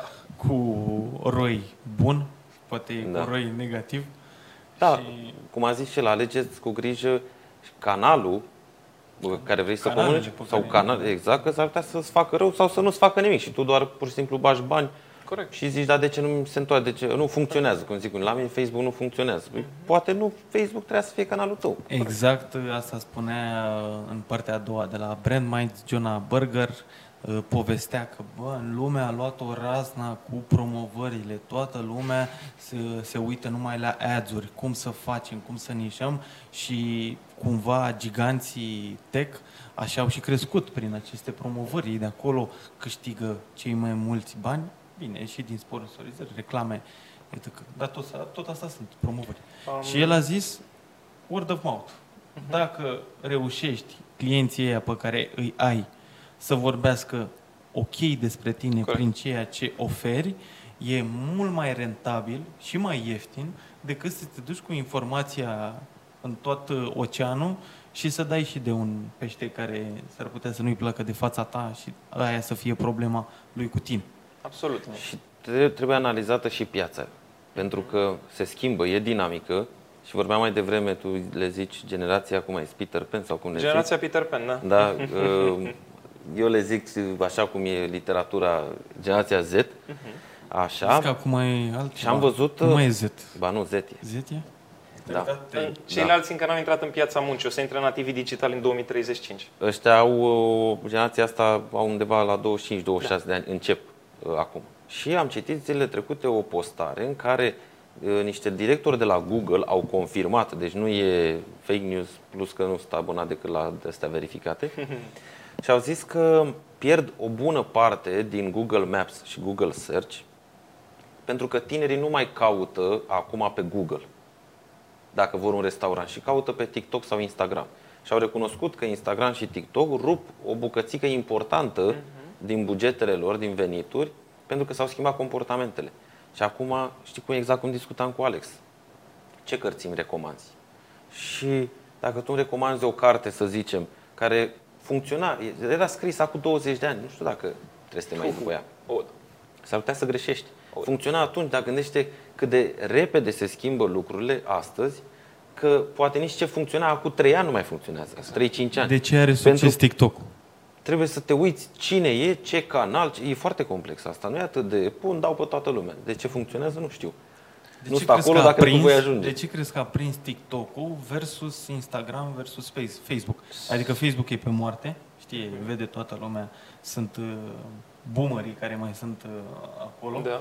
Pe Instagram uh, sunt cum sunt încă tinerii, nu știu, 25 plus până în 45, cam așa. După care a apărut TikTok, inclusiv uh, Gary Vee spunea că LinkedIn și TikTok, dacă vreți să aveți succes în da. România. LinkedIn business to business. Da. da. Um, TikTok-ul cred că îți oferă informație foarte scurtă și foarte uh, cu un impact emoțional foarte puternic și ce vrea creierul. Exact ce vrea creierul și dopamina, cred eu că e cumva se secretă așa, exact cum își dorește cel mai mult creierul și de asta are succes.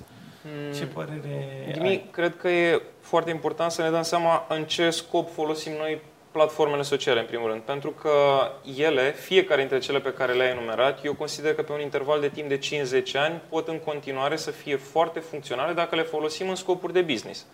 Dacă nu am o perseverență în postări, o predictibilitate, exact cum zicea și Dan. Dacă eu îl văd pe unul că astăzi îmi pune poze din vacanță când stătea în mâini și era cu slipul jumătate căzut, da. a doua oară îmi spune că ia o poziție față de o ordonanță de urgență și îl deranjează, mie nu se pare că e un individ stabil și foarte consecvent. Ori asta e ideea. Ca oamenii nu-ți oferă prea multe șanse să te poziționezi în mediul online. E exact cum ne cunoaștem prima dată. Primele 10 secunde sunt foarte importante. Deci, dacă suntem self-aware ca oameni de afaceri, eu cred că fiecare dintre canalele astea, cu granularitățile lor și pur și simplu găsite într-un mix foarte bun, pot să dea rezultate extrem, extrem de bune. Acum, de ce funcționează TikTok-ul? E simplu, pentru că creierul nostru se modifică prin prisma celebrei attention span, rata de atenție pe care o vrem noi. Suntem generația shortcut, vrem să ni se dea multă informație într-un timp scurt, chiar cu riscul ca receptorii noștri de dopamină să fie arși pe termen foarte scurt și să avem omuleți pe la 30 de ani, 35 de ani, care nu doar că sunt în anxietate și episoade repetate de depresie, dar chiar nu pot să mai gândească să se concentreze, adică să dubleze, din punctul meu de vedere, cu rejeritate procentul de 43% de analfabet funcțional de care discuta și Toffler. Da? Adică, pur și simplu, analfabetul viitorului nu va fi cel care nu știe să citească sau să scrie, ci cel care nu va înțelege. Acum, fiecare dintre noi, ca să nu fim ipocriți, pe episoade scurte, de timp suntem analfabeti funcțional, pentru că ar fi imposibil, practic, să te conectezi cu toată informația din jur sau când cineva vrea ca tu să intri într-o stare să receptezi 100% din mesajul respectiv. Totul e să depășești pragul la psihologic care se numește majoritate calificată, adică 75% să înțeleg cam ce ai vrut tu să-mi zic. Dacă esența mesajului tău se află în la 25%, atunci ghinion mie. Și acum mă întorc cumva și la ascultarea activă, un lucru pe care noi nu prea l-avem dezvoltat și nu-l avem dezvoltat nu pentru că suntem noi aiurea ca oameni, ci prin prisma faptului că e o chestiune culturală și lingvistică. Vorbește cineva de aici germană? Nu. Am încercat să învăț. Ai încercat. Bun. Vorbești germană? Nu vorbești germană, dar e pur și simplu uh, o metaforă pe care încerc să ah. construiesc. Unde vreau să ajung? Când am un interlocutor uh, care e din Germania, eu sunt obligat să-l ascult pe el până la final. De ce? Pentru că mesajul lui se află în predicat care de obicei apare la final. Prin prisma faptului că latinii de obicei exprimă cam 90% din mesajul lor la început, pentru că asta e structura gramatologică pe care noi o folosim, eu să zic următorul lucru. Păi nu mai e nevoie să-l ascult pe Dan până la final, sau nu mai e nevoie să mă asculte, că deja anticipez ce a vrut să spună. Adică e, e și o chestiune culturală care se grefează pe toate trendurile și microtrendurile care au loc acum și de ce să ne ferim să spunem, e generația scurt circuit, generația Z. Peter Pan. Doar că tendința asta explorativă e foarte interesantă, dar la un moment dat o să apară un punct terminus din punctul meu de vedere pentru că nu e sustenabil. Ziceai că se, s-ar putea dubla acel uh, procent de 43%.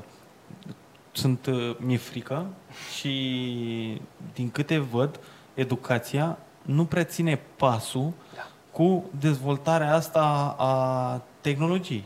Până păi la urmă. tu ai uh, manuale și informații care sunt de 20 de ani, da? Adică... Că mai încearcă ei cu, introducem antreprenoriatul, că introducem, păi și ălea, informațiile alea sunt uh, și ălea vechi, cum zicea și, și Alex. Uh, sunt cărți în România care sunt traduse după cărți din afară da? și adaptate de ei. Dar informația nu e actuală.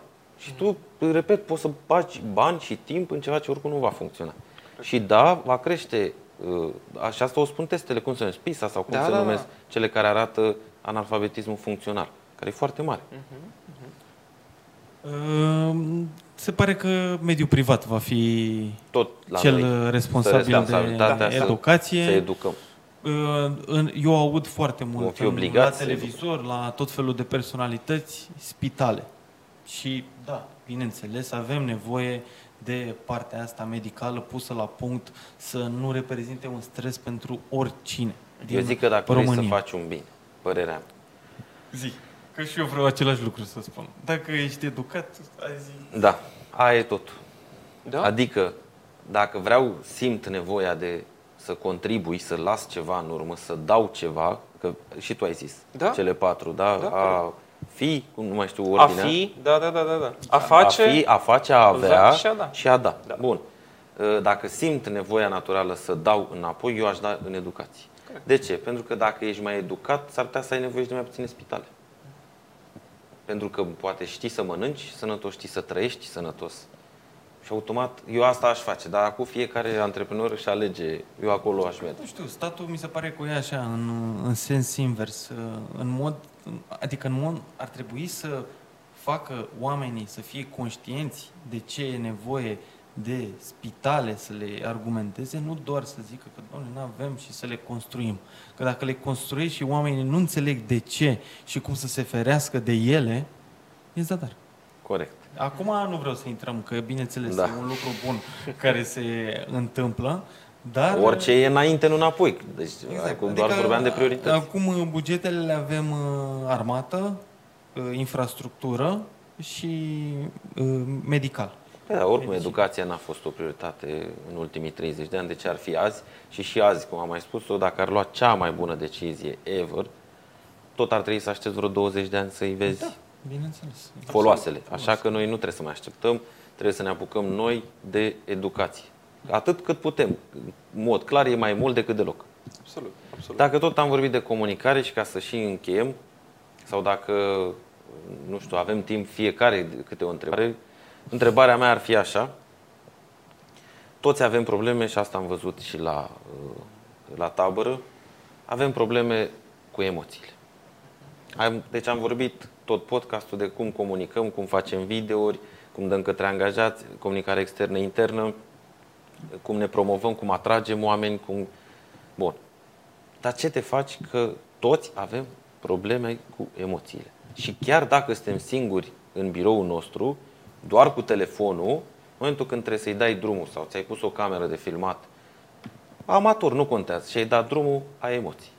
Te blochezi, transpiri, nod în gât, cum fac oamenii care ne urmăresc sau ce sfaturi ne-ai dat tu, cum să ne pregătim un discurs, indiferent, pentru că poți să ai un manager bun care trebuie să comunice doar cu echipa lui, doar că echipa lui are 10 sau 15 angajați. Și dacă ai zis, ridică-te și stai aici, în fața lor, l-ai terminat. Uh-huh. Și atunci el poate nu spune bine, îi transmite bine mesajul, doar pentru că l-ai pus în față. Și el prefera să vorbească la telefon sau prin uh, Zoom sau ei, zine, dă-ne sfaturi. Cum scăpăm? Aș vrea să adaug și un exemplu care mi s-a întâmplat exact ieri legat de emoțiile astea. Vorbeam în sală, vorbea Adrian, că sunt nu știu câte firme aici, s-a ajuns la nu știu ce cifră de afaceri și după a făcut cumva referire la mine, dar nu să vorbesc sau ceva. Pur și simplu, a făcut o referire. În momentul ăla, că eram cu 50 de oameni, mi-a crescut pulsul și nu mai puteam să mă controlez, deși eu nu trebuia să fac absolut nimic, doar gândul care mi-a venit... Că te-ar putea întreba, că probabil. putea întreba, poate, pe, pe viitor, mi-a dat niște emoții foarte mari. Deci toți le avem. Da. Cum facem cu el? Toată lumea vorbește de managementul emoțiilor, eu aș vrea să mergem un pic mai în spate. Eu cred că e important să vorbim de managementul gândurilor, pentru că ceea ce ne sabotează pe noi sunt de fapt gândurile, percepția pe care noi avem în momentul în care o să fiu invitat să vorbesc în studioul respectiv, în momentul în care o să fiu în fața unor omuleți și o să am impresia că se uită ca niște broscuțe la mine și abia așteaptă să mă mănânce. Astea sunt, uh, până la urmă, convingerile noastre. Da, tehnica pe care o folosesc și eu am preluat-o din coaching sportiv pentru că mă pasionează foarte mult. Chiar cartea lui Patrick Muratoglu, pe care le recomand celor care ne ascultă, se numește The Coach. Este, a fost coachul Serenei Williams și actual uh, coachul lui Halep, ne ajută să rezolvăm foarte multe lucruri, inclusiv Michael Phelps folosește lucrul ăsta, vizualizare. Adică, am spus-o și o să o spun. Dacă tu aștepți momentul ăla de vineri, seara, la ora 11, când urmează să te uh, întâlnești cu Dimi și cu Dan, dar tu nu știi, nu-ți imaginezi nici măcar pentru o secundă sau un minut în mintea ta cum o să se desfășoare interviul respectiv, cam cum o să vă poziționați, adică să vezi filmul dinainte ca el să se întâmple, să derulezi invers, e clar că în momentul în care tu o să fii pus aici, creierul tău, n-având o reprezentare, o interpretare, automat emoțiile o să-ți o ia razna. Dar problema nu sunt emoțiile. Emoțiile sunt o consecință a gândurilor. Cel puțin asta e percepția mea. Deci dacă te pregătești și îți faci simularea, 1, 2, 3 scenarii, păi nu știu, Dan ar putea să-mi dea un picior uh, pe sub birou. Dimi ar putea să-mi zică, băi Alex, vorbești prea mult. Dar să merg cu gândul acolo, să nu văd mai degrabă că e un moment atât de îndepărtat în timp și în spațiu, încât ah, cum o să acționez? Deci eu îi dau în momentul ăla satisfacție corpului meu ca din punct de vedere biologic și biochimic, el să o ia razna. Deci eu îi creez contextul. Abia apoi vorbim de managementul emoțiilor. Și asta nu e o tehnică pe care am inventat eu, e celebrul efect Pygmalion. Ai grijă de gândurile tale, automat emoțiile tale vor fi sub control, comportamentul tău, cel după care te judecă oamenii broscoii care stau se uită la tine, va fi sub control și apoi o să ai și performanțe. Dar nu emoțiile sunt problema, gândurile. Că ele funcționează într-un tandem, ok, înțeleg. O altă chestiune e că aș vrea ca antreprenorii să introducă în nomenclatorul lor de lucruri pe care ar trebui să le facă și abilitatea de a vorbi în public. Nu doar pentru că sunt eu speaker, trainer, whatever, ci pentru că Dimi, Dan, ați dat exemple din viețile voastre personale, adică nu e nimic regizat aici. Oricând te poți aștepta să vorbești în public și structurat, de să-ți pregătești discursul frumos, dar și să fie spontan, cum a fost cazul de aseară. Eu cred că e nevoie să te descurci bine în ambele cazuri. Pur și simplu, introducând skill-ul respectiv în ceea ce știi tu să faci. Pentru că sunt convins că pe Dan, dacă îl trezim și la 3 noaptea și îl punem să ne vorbească despre contabilitate, chiar dacă o face cu 100 de oameni, nu cred că o să aibă nicio uh, problemă. Da? Dar în momentul în care cineva te pune să vorbești ceva cu care tu nu ești confortabil, nici nu ai skill dezvoltat, e clar că sunt două criterii pe care nu le bifezi. E pur și simplu exercițiu, exercițiu, exercițiu. Și eu cred că n-ai nevoie de o audiență ca să fii un speaker bun, ai nevoie de device-ul ăsta minunat și de un trepied care costă 50 de lei și să faci mai multe iterații. Nu funcționează să te uh, uiți în oglindă, nu funcționează să schem consiliul de familie să spună hei, mami, tati, cum am vorbit, pentru că eu să aibă tendința să te menajeze, să nu spună chiar toate greșelile pe care le-ai făcut și tu poți să-ți dai seama de chestiunea asta. Pe lângă asta, gândiți-vă că tot ceea ce înseamnă comunicare e de fapt un flux. Noi avem tendința să credem că oamenilor le pasă mai mult decât le pasă de ceea ce vrem noi să spunem. Credeți-mă, oamenii, curba uitării ne arată că după ce în podcastul ăsta, noi maxim o săptămână o să uităm 80-90% din ceea ce am discutat, la fel și ascultătorii noștri. Așa că nu, ne luăm prea în serios când vorbim în public și ceea ce cumpără oamenii, dacă vrem să vorbim așa pe baza abordării tranzacționale, e autenticitatea. Și aici aduc conceptul pe care Brené Brown îl vorbește atât de mult în cărțile ei, ca să nu mai fim roboței ea care stăm drept și cum să vorbești mai bine în 5 pași, fi vulnerabil. Fă o greșeală intenționat încă de la început. Eu chiar le spun lucrul ăsta la cursurile mele și o fac în mod repetat, chiar nu glumesc, intru desfăcut la șliț și la șireturi, astfel încât să văd cum reacționează oamenii prima dată. Pentru că dacă eu sunt primul care greșește, eu automat o să se relaxeze. Se relaxez, da. Doar că noi vrem să intrăm într-un rol care ne-a fost distribuită către industria de training sau industria speranței, ca să fiu un pic rău, de cum trebuie să vorbești. Eu nu cred că există un mod unic prin care poți să vorbești, că atunci și lăsăm ei să vorbească sau stai și te înregistrezi în sufragerie și asta e. Eu vreau un om autentic care poate să înverse și o lacrimă, nu mă deranjează lucrul ăsta, dar scopul e ca el să mă treacă printr-o călătorie din punctul A în punctul B. Asta e ceea ce apreciez eu de fiecare dată și toți oamenii apreciază lucrul ăsta. Uh, un lucru pe care l-am spus, uh, cu toate că el nu prea se pricepe la lucrurile astea, Gary V. Da. Uh, dar el știe să e un sfătuitorul suprem, așa, uh-huh. ai mhm. văzut cum vin foarte mulți, cum să fac da, X, da, da, cum da. să fac Y, dar pur și simplu nu știu exact de ce se duc la el. Uh-huh. Și a zis așa, că ție de cine îți pasă? Ție îți pasă de tine. vorbea cu, cu o fată, cu, o și cunosc. Și după, el a zis așa, dacă vrei să nu mai ai anxietate, să nu mai ai emoții, gândește-te că toți cei de aici, erau mii de oameni, să gândesc exact la fine. Le mhm. pasă doar de ei. Tu ai impresia că le pasă de tine, de tine dar de fapt... Da, ne credem prea important, vorba, prea, vorba lui Alex. Uh, în timp ce vorbeam, mi-a venit în cap o chestie pe care am văzut-o pe Facebook. Uh, un tip destul de cunoscut își pusese o poză în care era aici un trepied cu o cameră și uh, filma fetița de 5-6 ani, să zicem așa, și interesant erau comentariile în timp ce se juca, nu știu ce făcea acolo, comentarii. Gata, ai început, bași copilul pe social media, nu știu ce, critici, știi? La care omul răspunde și zice, uh, fac frecvent treaba asta, dar niciodată camera nu e pornit. Și azi o fac pentru că vreau ca fetița mea să se obișnuiască cu aparatul ăsta. Și de fiecare dată când se joacă, eu montez ăla, dar niciodată n-am pornit. Da. Deci mi s-a părut... Da, absolut. Wow. Și o să fac și eu treaba asta. Da. da, trebuie să te obișnuiești cu device-ul ăsta, cu ăsta sau altul. Vor face parte, deja discutarăm, discutarăm de ofertă de job pe care eu o fac ca angajator și aș vrea să o fac video, discutarăm de interviuri da. sau CV-ul tău video, discutarăm de comunicat video trimis la manageri, intern, da? angajați interni. Păi și dacă tot discutăm, cine să facă video ăsta dacă toți fugim de cameră? Corect. Hai să ne obișnuim cu ea, mai cu emoții, mai cu nod în gât, asta e. De asta și invităm antreprenori și din club și din afară, nu contează, au mail-ul nostru să ne dea, veniți să discutăm. Oricine. Da. Ai văzut, da. n-am făcut o structură, noi am oricum multe subiecte noi la care nici măcar nu ne-am gândit că ajungem. E totul la liber și ce se întâmplă? Ce poți să faci? Asta e. Uh-huh. Nu? True. True. Uh, ai deschis subiectul ăsta, așa că trebuie Mie să mi-a răspuns. Și, exercițiu, exercițiu, Nu știu, exercițiu. eu cred că e important să spunem că mai ales o să fiu un proaspăt tată și tu ești deja, nu știu, Alex, nu. pe viitor. Ideea e așa, cine crede că dacă interzice să folosească tehnologia, face bine, nu... Păi deja ai luat unealta cu, unealta cu care el va trebui să lucreze. Da. Deci dacă tu vrei să-l faci, nu știu, electrician, tu ce faci? Iei sculele, trusa de scule, da? Îi le iei și le ascunzi Că lasă să învețe el să ajungă. Adică ce? Și cum mai, învață? Mai bine înveți că după învață să tai cu fierăstrău decât să nu îl dai deloc și când îl vede să zică că e furculiță.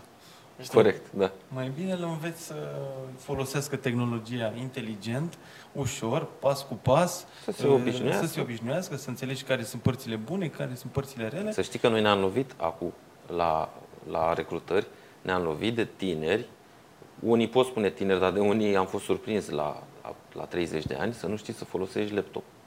Și o să fie o problemă, cred, până se face toată tranziția asta, da. pentru că tinerii de 20-25 de ani, astăzi, ei au crescut, au trăit doar cu telefon. Uh-huh. Noi am mai avut un desktop, după aia laptop, știi? Și sunt, încă sunt lucruri pe care nu le poți face pe telefon. Adică dacă îți cer un, un Excel și, da, lasă social media, dar cum fac contabilitate pe telefon și să nu știu să-l folosesc. Și chiar a spus uh, o tipă, a, am, da, am, am un laptop acasă, dar nu l-am mai folosit de ceva vreme. Deci până ajungem să facem totul pe ăsta, uh-huh. mai trec mulți ani și încă noi nu avem care să ne vină din spate, să ne vină tineri adaptați pe chestia asta. Și e o mică problemă în unele industrii, cum e a mea. Corect. Viitorul o să fie interesant. Da. Mulțumim, uh, Alex. Ne-am, ne-am, ne-am lungit și cu discuția asta, dar mă așteptam la treaba asta pentru că ai, ai multe de spus și noi avem multe și de spus și de întrebat și oricum nu ne-ar fi ajuns ore, dar poate când mai vii acasă și mai, uh, mai treci pe aici, dai un telefon înainte și facem cumva să mai Drag. întâmple. Unde te pot găsi oamenii care vor să te găsească? Eu am avut site-ul suspendat o perioadă și o să fie lansat la începutul lunii august, se numește alexandrumarin.ro. Acolo sunt listate toate serviciile pe care le livrez, de la coaching, de la mentorat, de la traininguri clasice.